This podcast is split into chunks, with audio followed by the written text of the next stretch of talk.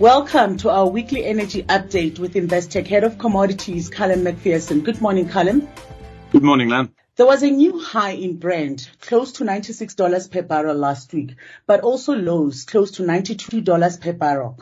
Is this a sign the rally is running out of steam? Brent's rallied over $20 per barrel from the lows of June. And with any trend uh, higher, it's usual to see some corrections along the way, as, as we saw in August. So, so I don't think we necessarily would read too much into the sell-off, the, the dip that we saw last week. But it has been a very significant rally, and of course, it's been very much driven by the Saudis' uh, additional voluntary cut, and that, of course, could be removed again earlier uh, than the end of the year, even though they've set that as the uh, the scheduled end date for, for these cuts.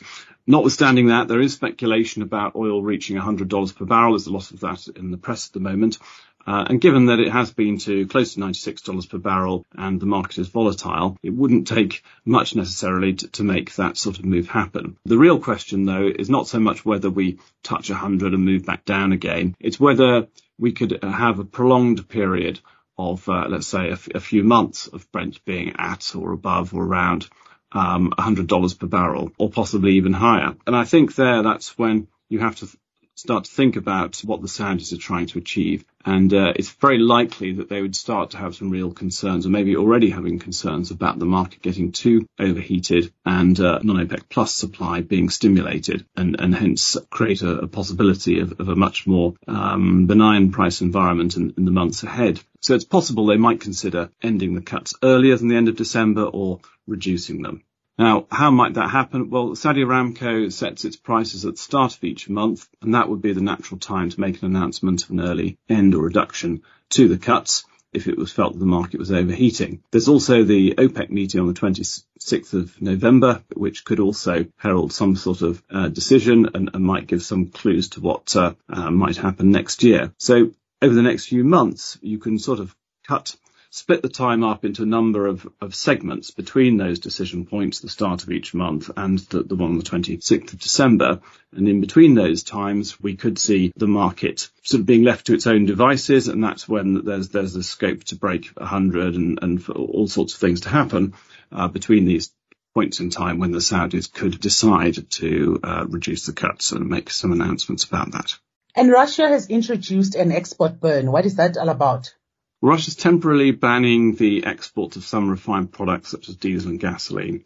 Uh, and this started at the end of last week. Um, this has helped Brent higher, but of course has led to much more pronounced rallies in some of the affected products. So European gas oil, which is a key driver of jets and diesel prices, um, returned to recent highs over $1,000 per barrel last week. Now, though the ban has been described as temporary, no actual end date has been given. And the purpose of the ban was apparently to address tightness and high price in uh, domestic Russian markets, where you can imagine that oil prices combined with weak uh, ruble must make it pretty painful for Russian consumers. Um, however, all of this has echoes of the disruptions to Russian gas supplies that started in 2021. I mean, they were all also supposed to be temporary and due to domestic factors, building up local inventory, that sort of thing. So here we are, rather similar sort of language being used in relation to this uh, refined product export ban. And of course, this being done at a time when those those markets in particular are, are very tight. And of course, uh, it, it, might be a coincidence. This ban has happened uh, just after the Rus- Russia had quite a tough time at the UN last week, or it may be that it is a broadening of the policy of using energy as a weapon in, in reaction to that.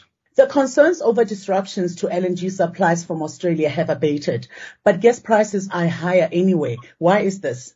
Well, that's right. The, the strikes at the Chevron plants in Australia have ended, um, so that, that means that the concerns over Australian LNG supply disruptions have sort of gone away. There are a few other problems for the market to worry about and that it is worrying about. Uh, one is uh, shutdown for maintenance for large US LNG facility, um, Cove Point. Another is that uh, North Sea maintenance is leading to significant uh, disruptions to output uh, in, in Europe, although that maintenance is starting to wind down, so that uh, output is recovering again. The other thing is the export ban on Russian diesel has raised concerns again about some of the other remaining flows of gas in, into Europe, which come via Turkey and, and uh, somewhat ironically th- through through Ukraine. So potentially those are now at risk as well. However, storage is now nearly 95% full, and uh, the October looks set to be a pretty mild start. So we, we, we could have quite a mild start to the heating season. Uh, renewable energy generation has been pretty strong of late, so all this is helping. And uh,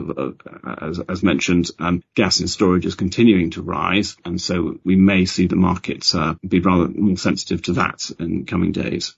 Thank you, Callum. We'll chat again next week. Thank you, Len. Thank you for tuning into another episode of Investec's weekly energy update with Callum Macpherson. If you'd like to discuss any of the contents of the podcast, drop Callum an email on callum.macpherson at investec.co.uk or visit investec.com forward slash commodities. Until next time, thank you.